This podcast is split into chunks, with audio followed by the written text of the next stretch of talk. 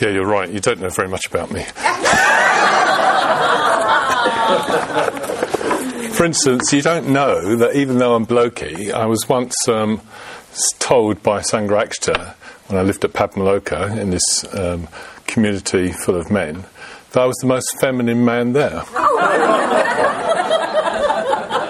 um, he told me that because he said um, he said I was the most feminine man because he thought that um, women, feminine, um, were people that really cared, and I was uh, very, very good at caring for the community.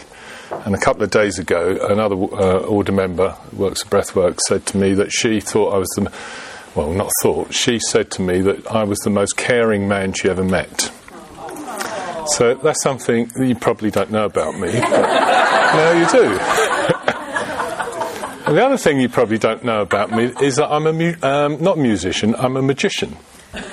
Um, I've always been interested in the archetype or the figure of um, the magician, and uh, it's always fascinated me.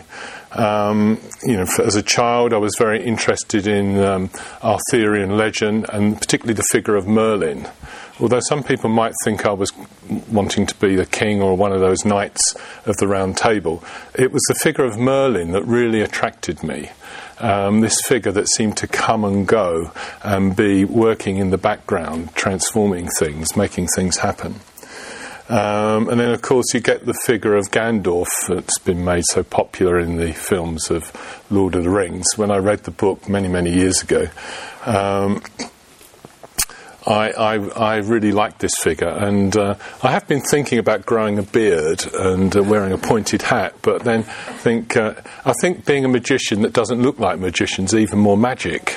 So, um, and then when I became interested in Buddhism, I came across a figure called Padmasambhava, who, um, for me, uh, also represents very much the spiritual magician. So um, I've been doing the Padmasambhava visualization for about 40 years, and um, so I think it has its effect on me. So what I intend to do today is to put a spell on you all.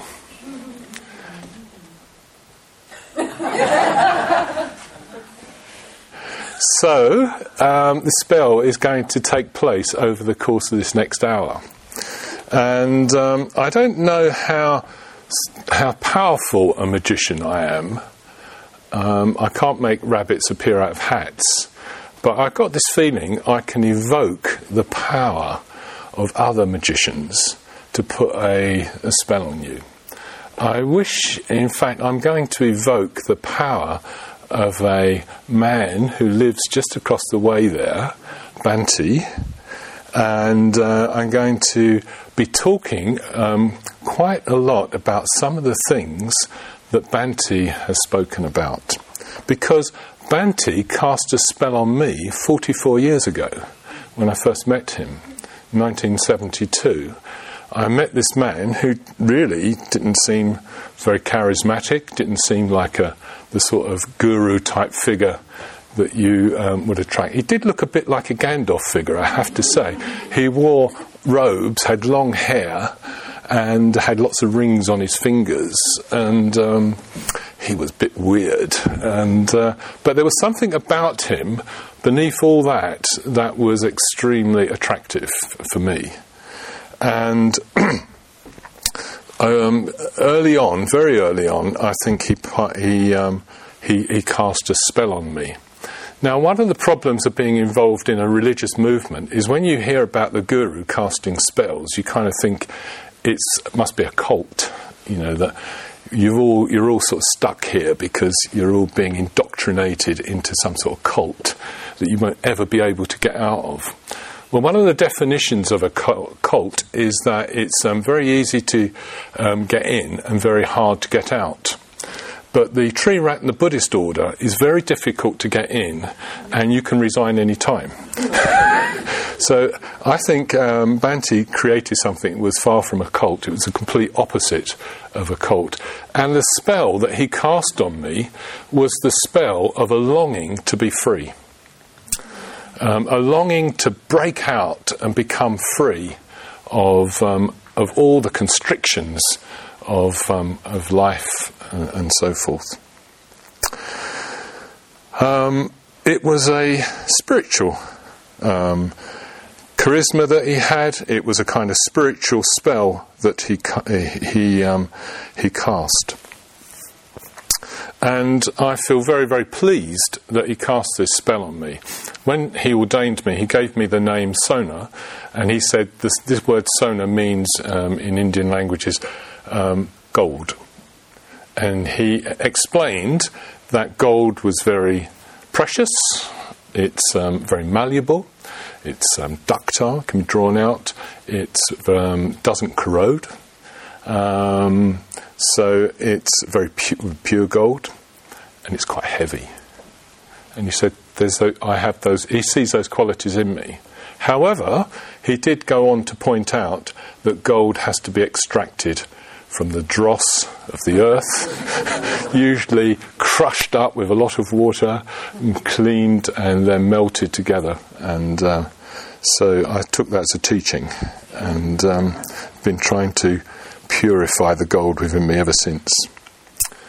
But I think one of the things that um, really attracted me, and probably a lot of the um, of my friends in the order who were particularly attracted to Bhante at that time, this was back in the early 70s, and and, and um, some before that, and some after that.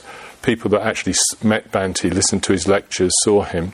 I actually lived with Bhante for many years. Um, I lived in, in a community like the men's community over there. I lived at Padmaloka men's community when Bhante lived there.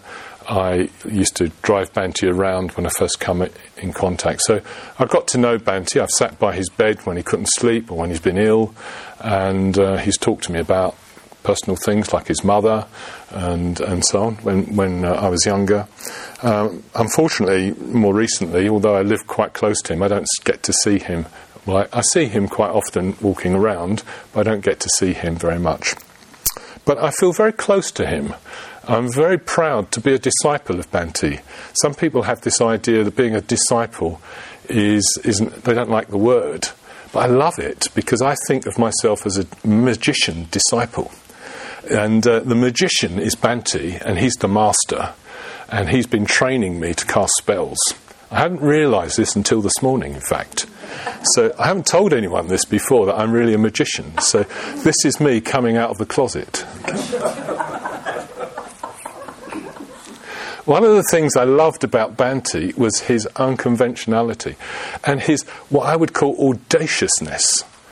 Last Sunday, I was in a chapter meeting here at um, Adhisthana, and uh, it was Mahamati, a senior order member, someone I've known since the middle, late uh, 70s. Um, he talked about, he said that he'd listened to one of Bhante's very early lectures, Breaking Through to Buddhahood. Uh, now, nowadays, I, I, how many people here have, list, have, actually listened to recorded lectures of um, Bhante? Well, that's good to know. Yeah, it's really. I thought it had died out. I thought people just read books about him. But when you listen to the man, something comes across in his voice and the way he speaks. At first, it might seem a bit, you know, who is this guy? It's not very interesting. But when you leave the lecture, you feel different. He has this way of getting under the surface, and uh, sometimes I've even fallen asleep very often actually when I've listened. To, I listened to most of his re- lectures in recordings and often fell asleep, but I think it had a sort of subliminal effect on me. I wasn't asleep all through the whole lecture, just once or twice. Um, but um, that particular lecture, Breaking Free from Buddhahood, had a kind of audacious nature um, a- a- aspect to it. It was about breaking through in three particular areas one was breaking through time, which I'm very good at. I just not very good at time, so I must have broken through that. That's probably a rationalisation. Um, so maybe there's more work to do on it. Breaking through our conditioning. So um, we all we're all conditioned, and uh, you know my conditioning is to be a bit, perhaps to be a bloke, and I might identify with that, but I need to break through that and become something new, like a magician then I have to break through that, I guess.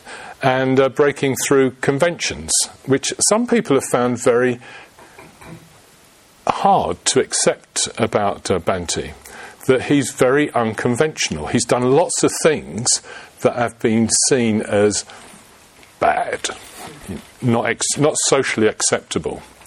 But when you know the man and you kind of know what, where he's coming from and what's happening, well, I have to say he's always a bit of an enigma to me, and I wouldn't like to say I really know him.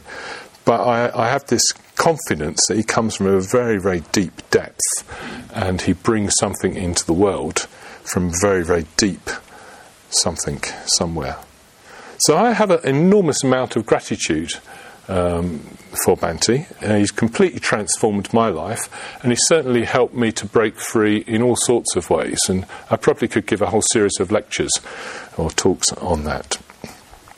Anyway, I'm going to talk in a way that's going to enchant you, probably disturb you in places, and um, I'm going to use as a, a structure a traditional Buddhist structure, which, if you've done level two Buddhism, which I've been assured everyone here has done, although some of the older members may not have done it. I've never done it. I don't even know what you do in level two or level one, come to that. um, but you may have come across Sila, Samadhi, and Prajna.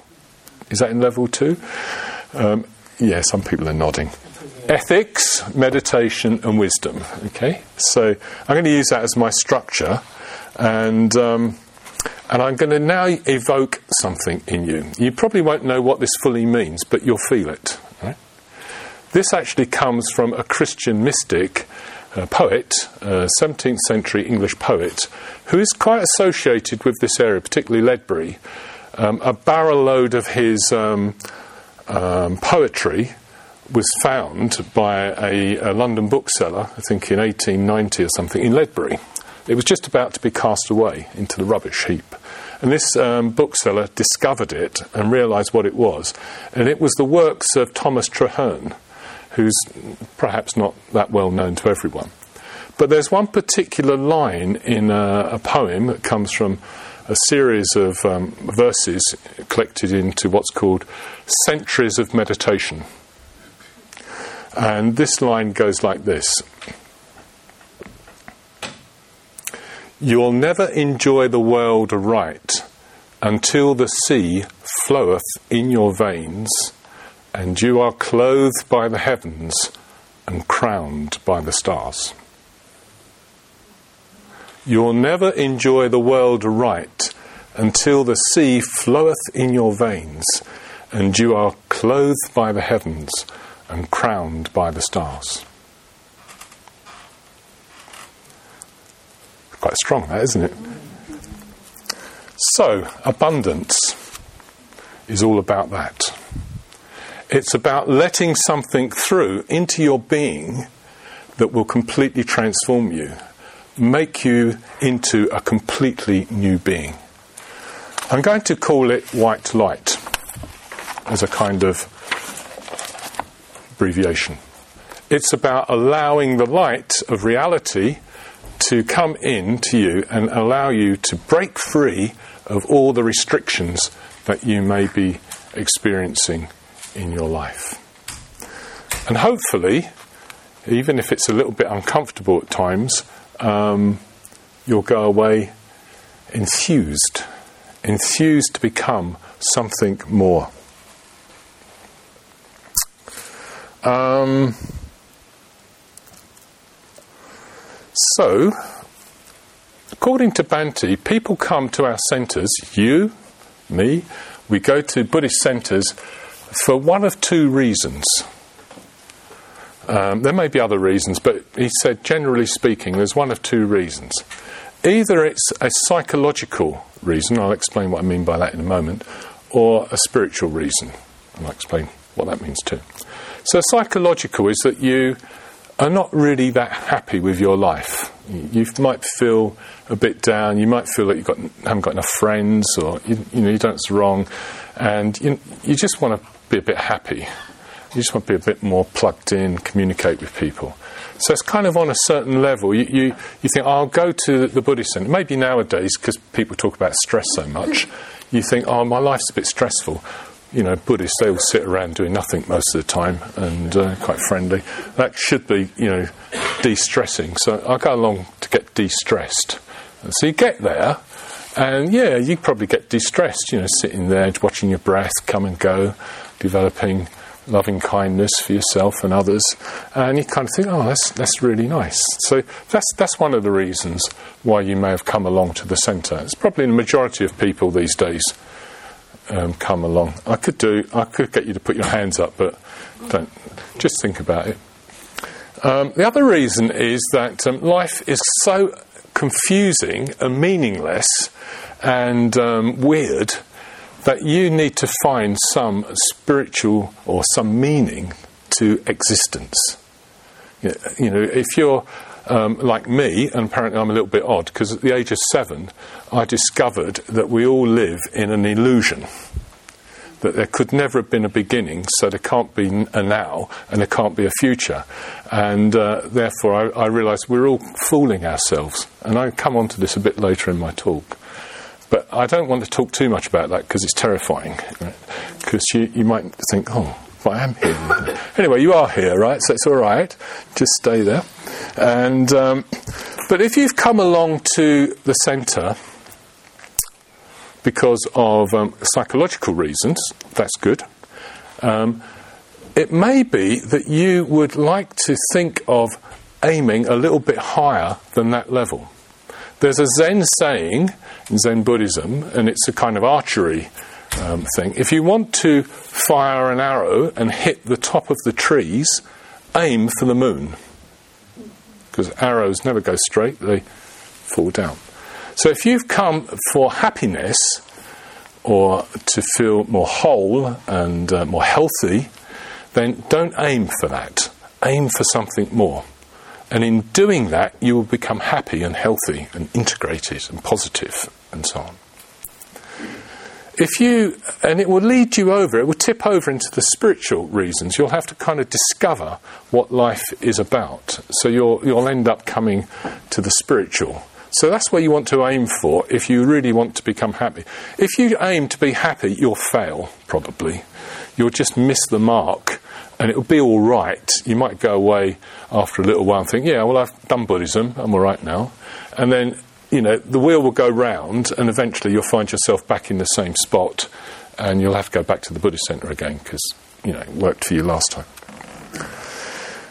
Um, if you're working as a spiritual being, when you come to the Buddhist centre, you're there because of higher reasons. What you often have to do, or what we have to do, because that was what happened to me, is to go back and work on the psychological.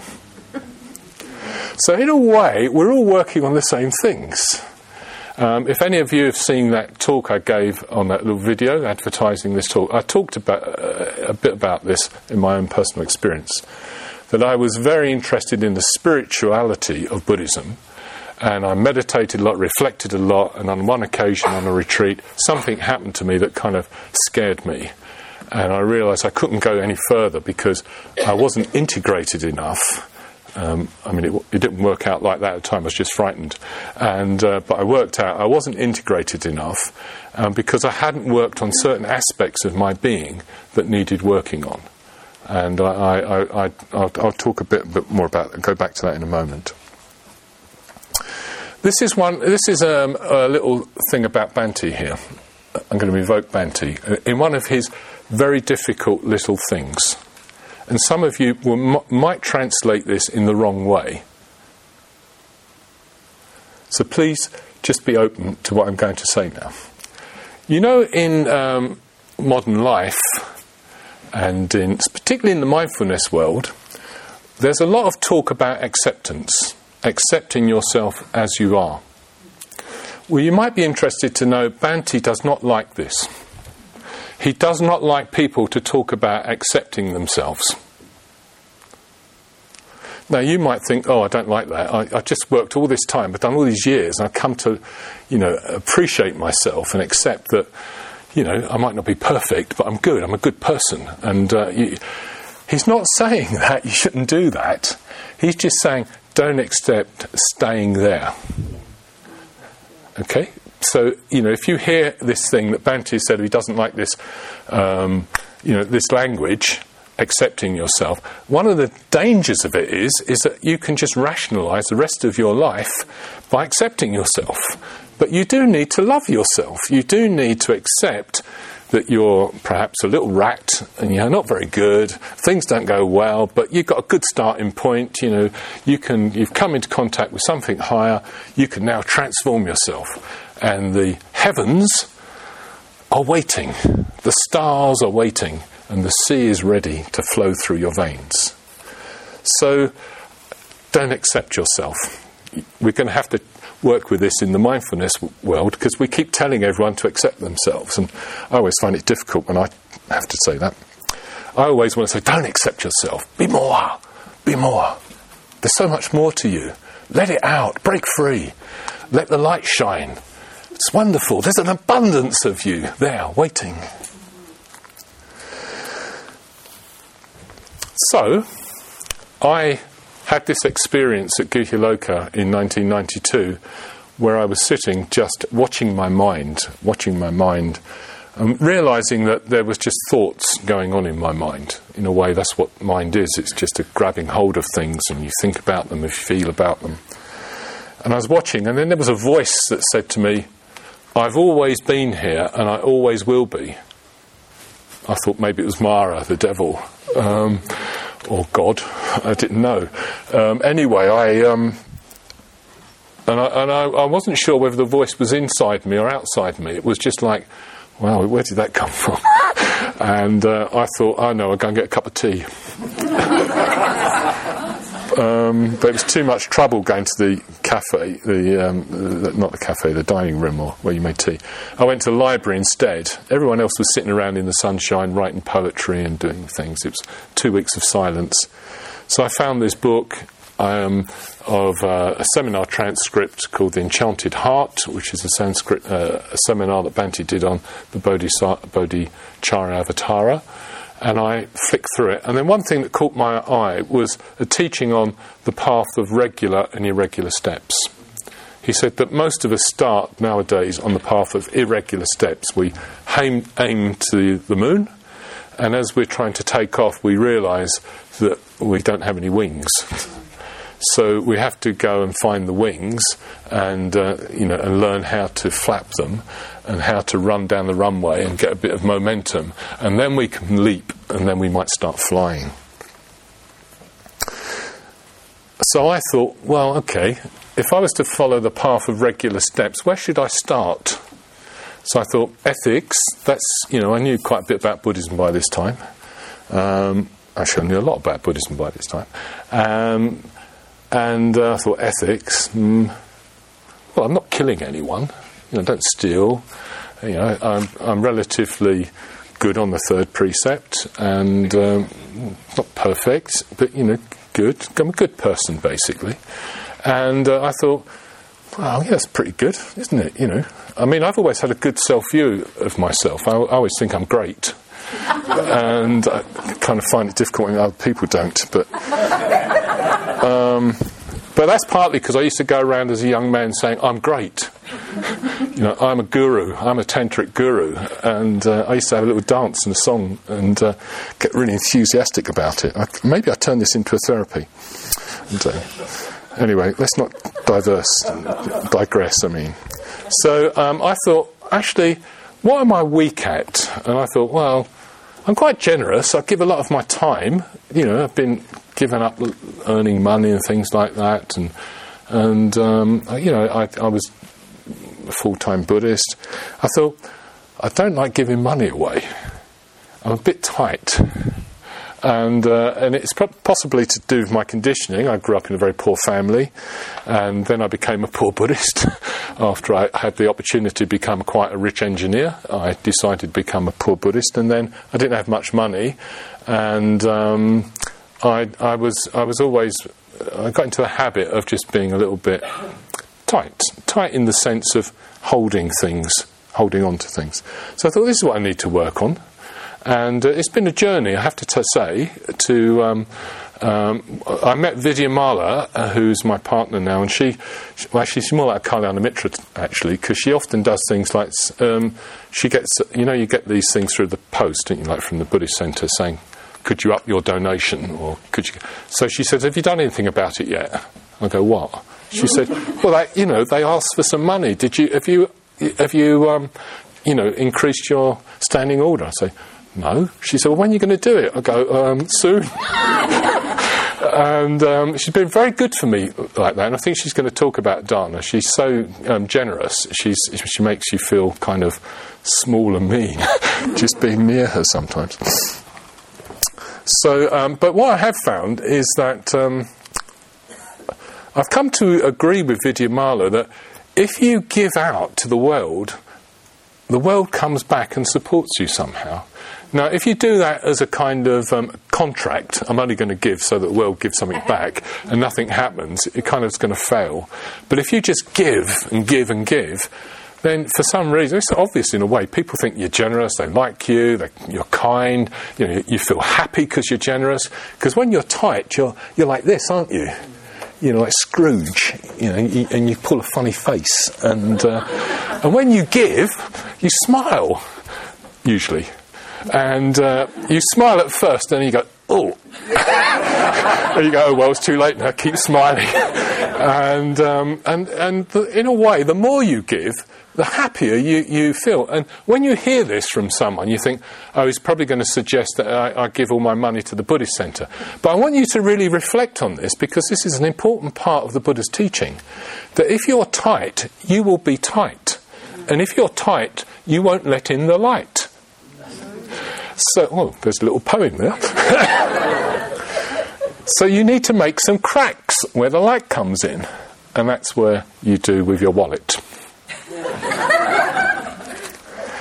Ethics is another way of loosening up this tightness of being.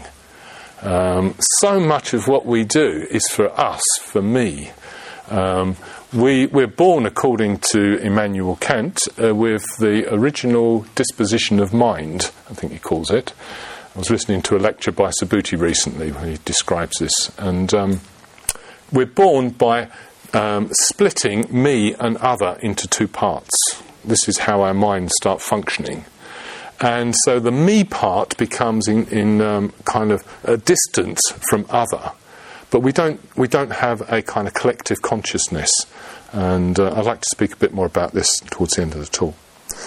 So, ethics um, is a way of, um, of, of becoming more malleable, becoming more ductile, more soft, uh, more open. It's as though the molecular structure of your being, instead of being tight and pulled together, becomes open.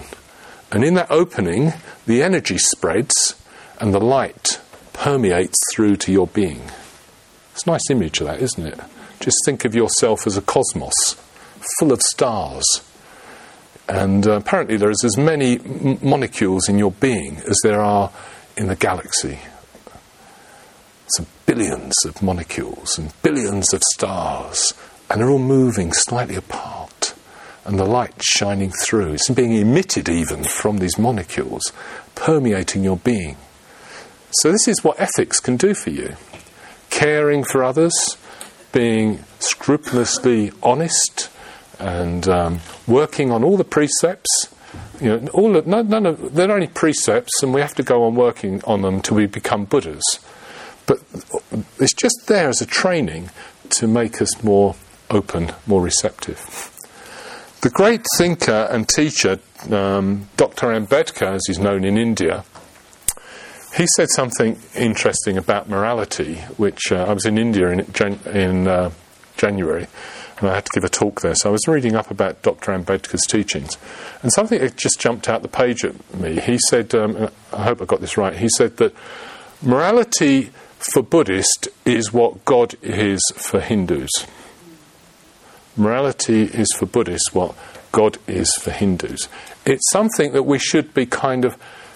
Um, it, it maybe it doesn't really work in our uh, culture, but in the Indian culture, where people have very, very strong feelings of um, reverence to the gods, to Brahma, and so on. that the Buddhist, as Buddhists, we should be having this kind of reverence and um, feeling for morality or ethics. Morality doesn't seem to be a very positive word in the West. We like prefer to use the word ethics, but it means the same thing of being a moral, upright, you know, kind, healthy human being. So ethics is very good.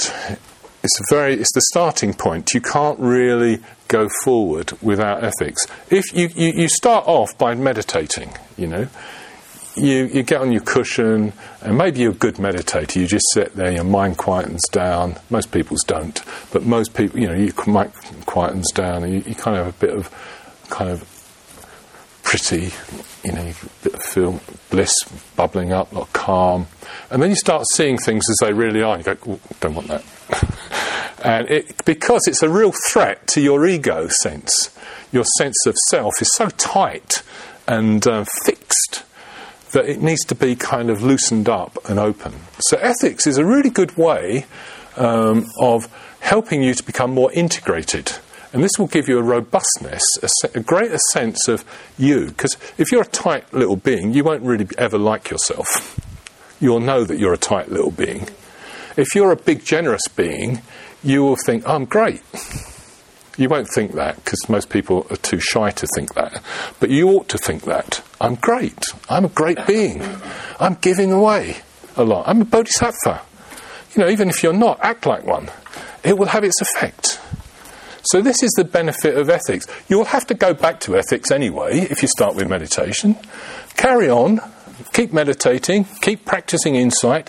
One day you'll think, oh, you're not getting anywhere and you'll get back to it. Or you'll break through self and then you'll be an ethical being making an effort in that area because you're not perfect anyway. So it's all going to go back to ethics. So you might as well start at the beginning or at least include it more in your life. And it starts with generosity. This is where the abundance comes in. Okay, meditation. Well, in a way, this is about letting the light shine through. It's allowing yourself to let go of all the thoughts and um, ideas and views and opinions and just sit with yourself, comfortable with yourself in a state of being. I'm not going to say too much about um, meditation, except meditation is a way of avoiding being distracted by distraction from distraction. Another saying, not of Bhante's, but he quoted it in one of his lectures um, from someone else. And, um, you know, we, we're usually beings that are distracted from distraction by distraction. So it's like we don't actually want to really experience things, so we keep distracting ourselves and we find more and more distractions. When you meditate, you're practicing not being distracted, aren't you? You're just kind of, first of all, learning to focus on the breath or having um, a, a, positive sense of, of self and in self in relationship to others in the Metabhavana. So it's difficult to break free if you're always distracting yourself. Maybe that's all I need to say on meditation at the moment. Got big notes. When you're a magician, you have to have big notes. You have to know where you are going.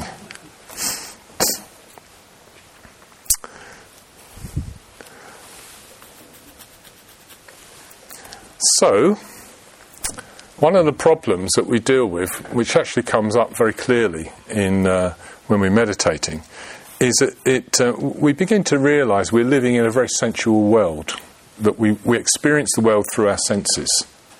That's why it's difficult to sit still and do nothing.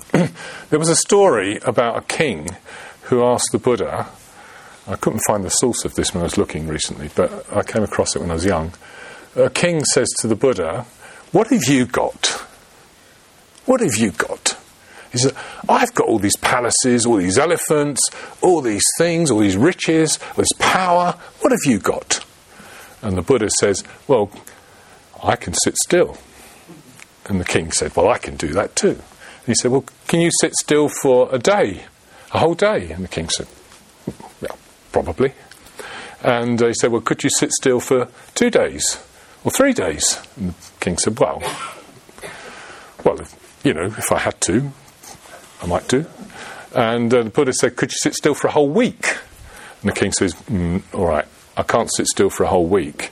And the Buddha said, Well, I tell you, I could sit still for several weeks without moving once. And um, I was thinking of this um, story, and I was thinking, what does the Buddha do when he's sitting still for a week? You know, uh, it, that's what struck me because my mind, my mind sort of goes into like, why did, what happens if you could sit still for a week, not moving? What would your mind be doing? You, would you, you wouldn't be asleep because you, what's the point of that? So I kind of imagine you're sitting there with white light. You know, you're kind of illuminated from within, and everything looks different, and it's so fascinating and so interesting. There's no reason to move. And uh, when we meditate, we sit still, and if we sit still for an hour without moving, we think we're getting good, don't we? But what happens after an hour? There's something in you, even if your body doesn't hurt, there's something in you that goes, time to stop. Is that, is that true? Is that your, that's my experience. You know, and if you go on retreats, that, that time gets extended. But after a while, there's a thing that says, time to stop, got to do something else. And that's par- partly because we're so trapped in this world of the senses that the senses have been stilled and we're not been using them, but suddenly we have to start using them again. It's very, very difficult to break out of the world of senses. In fact, the only thing we can really do is to refine our sensual desires. It's a waste of time trying to break out of the world of the senses. You can sit for hours and hours, but sooner or later there'll be oh, time to stop, got to do something else. And then you'll look for some sort of distraction, probably. I'm not getting distracted, I'm just getting thirsty. I'm getting a little bit anxious because I've got a lot more to say and I'm running out of time. So I just have to talk fast or leave some out. Okay, so this is an interesting point now. This is one of Bhante's um, big teachings, is that we need to learn how to refine our senses. We need to find sensual enjoyment of a higher nature than the one we usually do. Most of us nowadays, we live in the, the most successful ideology the world has ever seen. We're all we're all um, part of this new ideology. It's so seductive, it's almost impossible to free yourself of it. It's called consumerism. The creed of consumerism is if you buy things, it don't matter whether you need them or not, just buy them, you'll be happy. That's the creed. Buddhism says you should stop doing certain things and you should be happy, you should do other things and you'll be happy. That's much more difficult to follow, isn't it? I mean, consumerism is so seductive. Just spend your money and you'll be happy. We're all bought into it, we're all part of it. Of course, some of us are capitalists whose creed is don't spend your money, reinvest it and get more money and then invest that and get more money.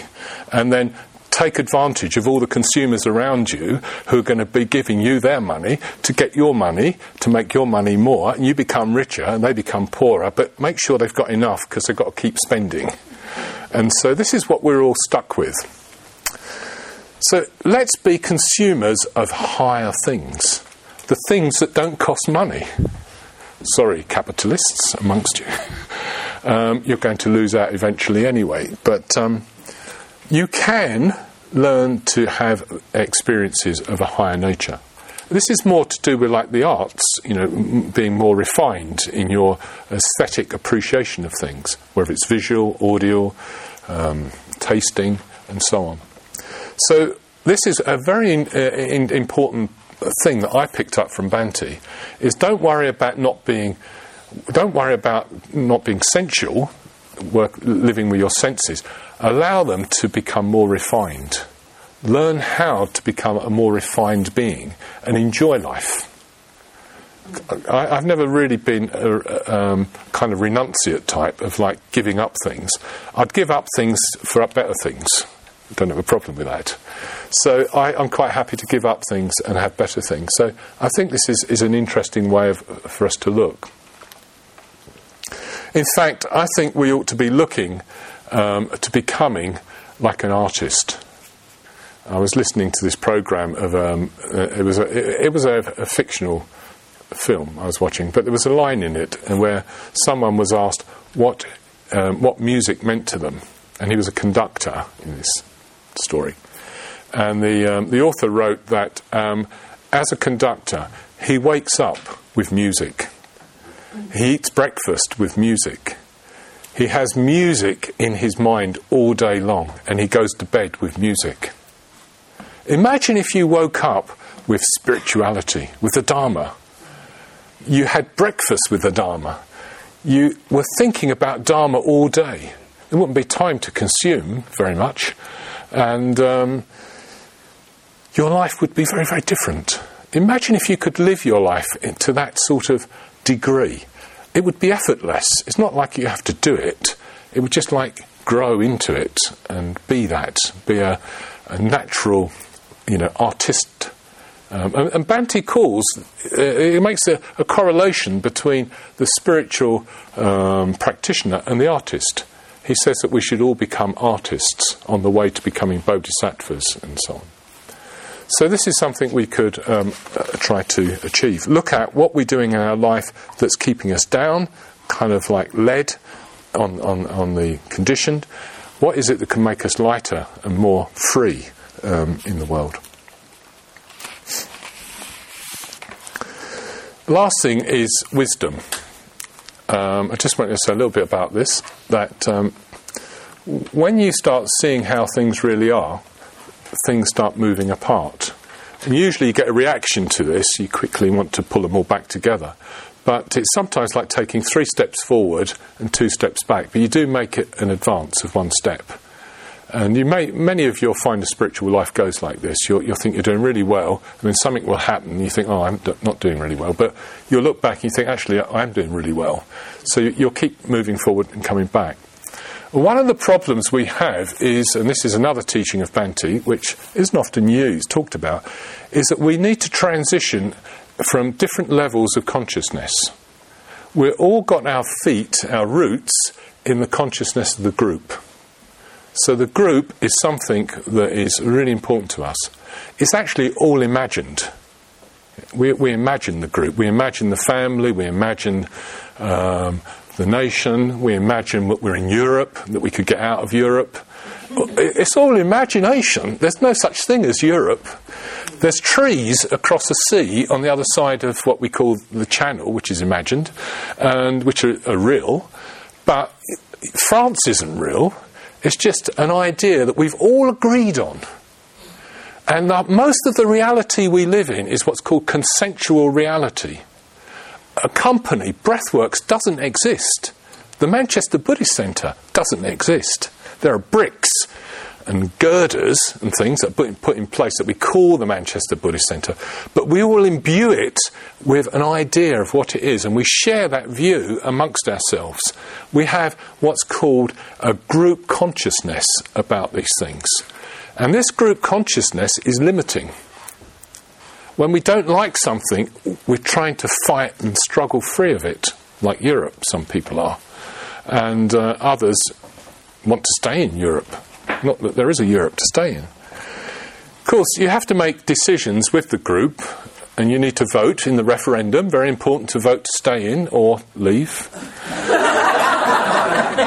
I'm not allowed to give you my political views in the public, but you should do what you feel is best. But as a good citizen, as a good Buddhist, it's good to at least take responsibility and to use your vote. Um, but it's good to recognise we do have this collective consciousness that is always, and the group is always trying to pull us down to keep us in it, um, whatever little group you're, you're involved in. And you can't get free of groups, so you have to make the most of it. You have to use your awareness that you're in a group and, and, being, and trying to break free. Bhante then talks about the next level of consciousness, which is individual consciousness, which I guess that's what you've all got here. You've broken free from the group. You're not, you know, you're not going on holiday this weekend with your other group people. You're you're here with this group. You have to be careful not to make this in too much of a group. But you're an individual. Of course, sometimes you become so much of an individual you react against the group, which then, according to Bhante, makes you a group of one. um, because you can only exist in relation to the group of the other. You can't exist on your own. You identify yourself as a person that doesn't like groups. That's your identity. And that's as limiting as being part of the group. So uh, um, the level of, in, uh, of being an individual, of just doing what you feel is right, and going against the group when you need to because of your values and your the things that you care about, is extremely liberating. But that's not the highest level. The highest level is what he calls collective consciousness, or the third order of consciousness. It's where, once again, we feel connected. We feel connected with each other as individuals. And when this happens, something magical emerges. And that is when the sea flows through your veins and you feel clothed by the heavens and crowned by the stars. So, this is really how you get abundance. You go from being in this group, which feels safe at first, supportive, but then it becomes claustrophobic and limiting. You need to break free of that. And then you, we live in a time of me, and so there's a kind of group called me, and we sometimes don't know what an individual is anymore because we confuse it with being just all about me. But being an individual is more than being about me, it's about being something bigger than that. And as you become more and more of an individual and you meet other individuals and you form a sangha of individuals, a collection of individuals, something else emerges. And Bhante's description of this, he, he uses the, um, the metaphor of, or the actual experience really, of the orchestra you may have come across this teaching of um, when you're playing in an orchestra, if you've ever done that or sung in a choir, you know that you're very focused on your own particular part, your own instrument, you're an expert, you're an artist, you've reached that high level of um, ability, and at the same time, you're, ex- you're completely tuned in to what's going on around you. And there's a conductor in the front conducting you in this piece of music. And when it all comes together, something really magical happens. There's something there that's more than the sum of the parts. And this is what we're trying to achieve with Sangha. This is what we're trying to do this weekend to have an experience of something that we can't really put our finger on or be completely assured of what it is, is some sort of nebulous thing which we can experience, but we're not sure if we're even experiencing it. But it comes when we communicate with each other on a, about a higher, a higher level. If you're just communicating about yourself, always talking about yourself and your problem, you'll tend to, to go a bit low. If you talk about yourself and how you could become more, you'll be already rising up to this new level of collective consciousness. So there can be an abundance of this collective consciousness where you never feel alone. You're, co- you're perfectly capable of being alone. You don't need anyone, but you can just enjoy this collective consciousness that you can experience. It all comes from letting in the light. So, if you've got nothing else you can think of to discuss in the groups that we're going to have soon, ask yourself the question what for you is blocking the light? Thank you very much.